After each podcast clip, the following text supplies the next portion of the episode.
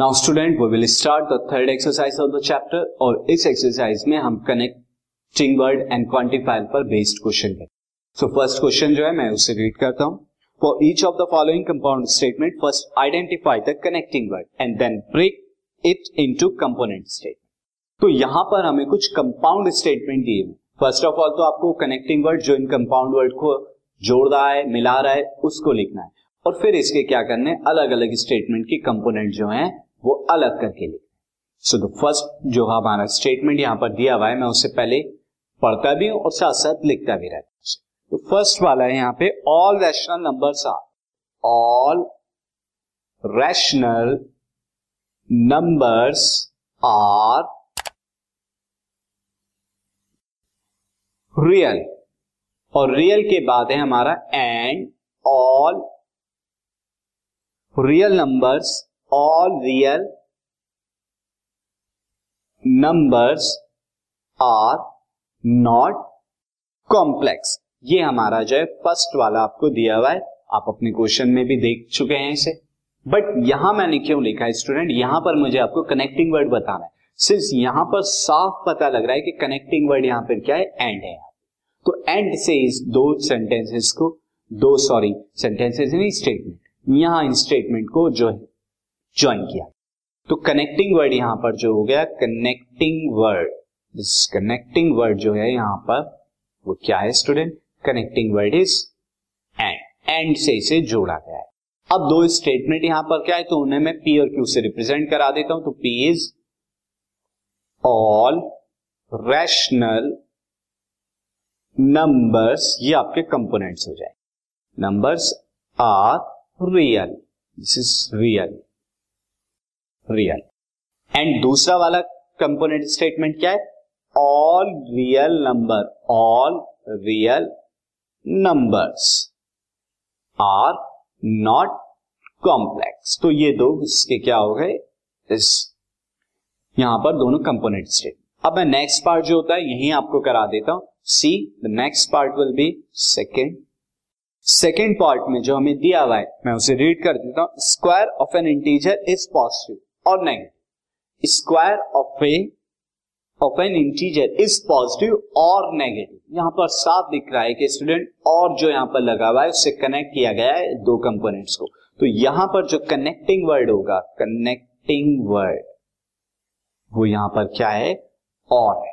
Connecting word is और अच्छा components क्या होगा इसके? कंपोनेंट्स विल बी कंपोनेंट्स मैं पी एंड क्यू से रिप्रेजेंट करता हूँ. अगेन पी जो है यहाँ पर कनेक्ट पहला, वो क्या होगा? स्क्वायर ऑफ़ एन इंटीजर ये तो कॉमन है दोनों के साथ में. Square of an integer is क्या है वो? पहले वाले कंपोनेंट में पॉजिटिव को ले लेंगे और दूसरे वाले कंपोनेंट को क्या लिखेंगे? और के बाद ओनली नेगेटिव नहीं लिखेंगे आप यहाँ पे. कि और के बाद सिर्फ़ नेगेटिव है तो हम नेगेटिव नहीं, बल्कि नेगेटिव से पहले क्या आएगा? एक पूरा सेंटेंस आएगा square of an integer is negative अब नेगेटिव जोड़ने के बाद एक कंप्लीट स्टेटमेंट बनाया। तो इस तरह से आपने यहाँ देखा। ना अब हम इसके थर्ड पार्ट की तरफ़ चलते हैं। See this will be your third part and third part में यहाँ पर हमें क्या दिया हुआ है? This the question is the sand hits up quickly in the sun and does not cool down fast at night the sand heats up quickly in the sun and and यहाँ पर कनेक्टिंग वर्ड यूज़ किया गया है। तो मैं and यहाँ पर this connecting word में लिख देता हूँ। कनेक्टिंग वर्ड कनेक्टिंग वर्ड यहाँ पर क्या है? अगेन एंड से इन दो स्टेटमेंट को ज्वाइन किया गया है। नाउ फ़र्स्ट इसके जो कंपोनेंट होंगे, मैं कंपोनेंट जो है कंपोनेंट्स कंपोनेंट जो इसके पी तो पी कंपोनेंट क्या हो जाएगा? मैं एंड से पहले का लिखता हूँ the sand hits up quickly the sand the sand heats up quickly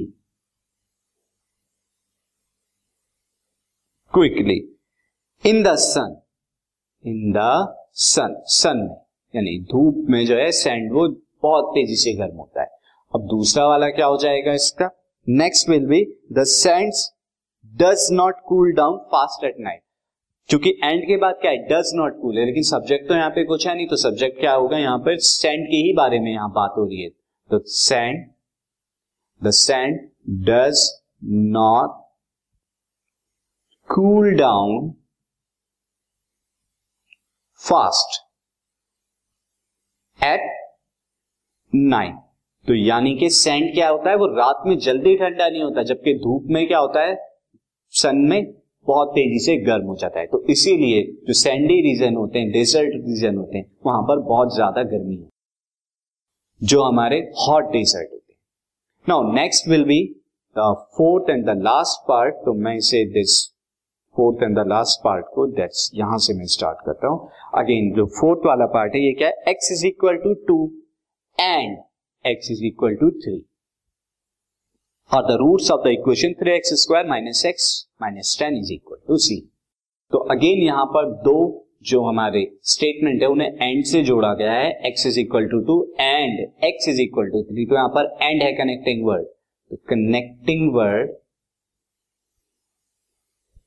connecting word क्या है? एंड अब यहाँ कंपोनेंट्स क्या हो जाएँगे तो मैं लिख देता हूँ components components will be P first component क्योंकि यहाँ पे दो ही स्टेटमेंट को ज्वाइन किया गया है। तो फ़र्स्ट हो जाएगा x is equal to two क्या सिर्फ़ इतना होगा? नहीं स्टूडेंट आगे भी। किसके x is equal to two किसके बारे में हम बात कर रहे हैं? इज़ इक्वल टू टू क्या है? तो x is equal to two is the R नहीं लगाएँगे क्योंकि अब सिंगल लेना है। Is the root of again यहाँ से रूट्स में ऐसा डालेंगे, क्योंकि अब सिंगुलर हो गया है।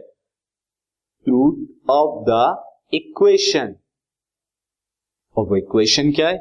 Equation three x square minus x minus ten three x square minus x minus ten equal to zero और दूसरा वाला क्या हो जाएगा इसका component x is equal to two is the x is equal to three x is equal to three मैं से rub कर देता हूँ। X is equal to three is the root of the equation and equation will be the same वो equation क्या है?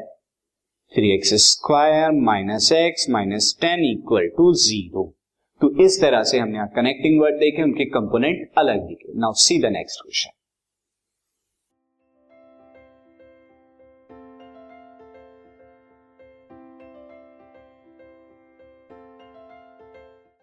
this podcast is brought you by hub hopper शिक्षा अभियान अगर आपको ये पॉडकास्ट पसंद आया तो प्लीज़ लाइक शेयर और सब्सक्राइब करें और वीडियो क्लासेस के लिए शिक्षा अभियान के यूट्यूब चैनल पर जाएँ।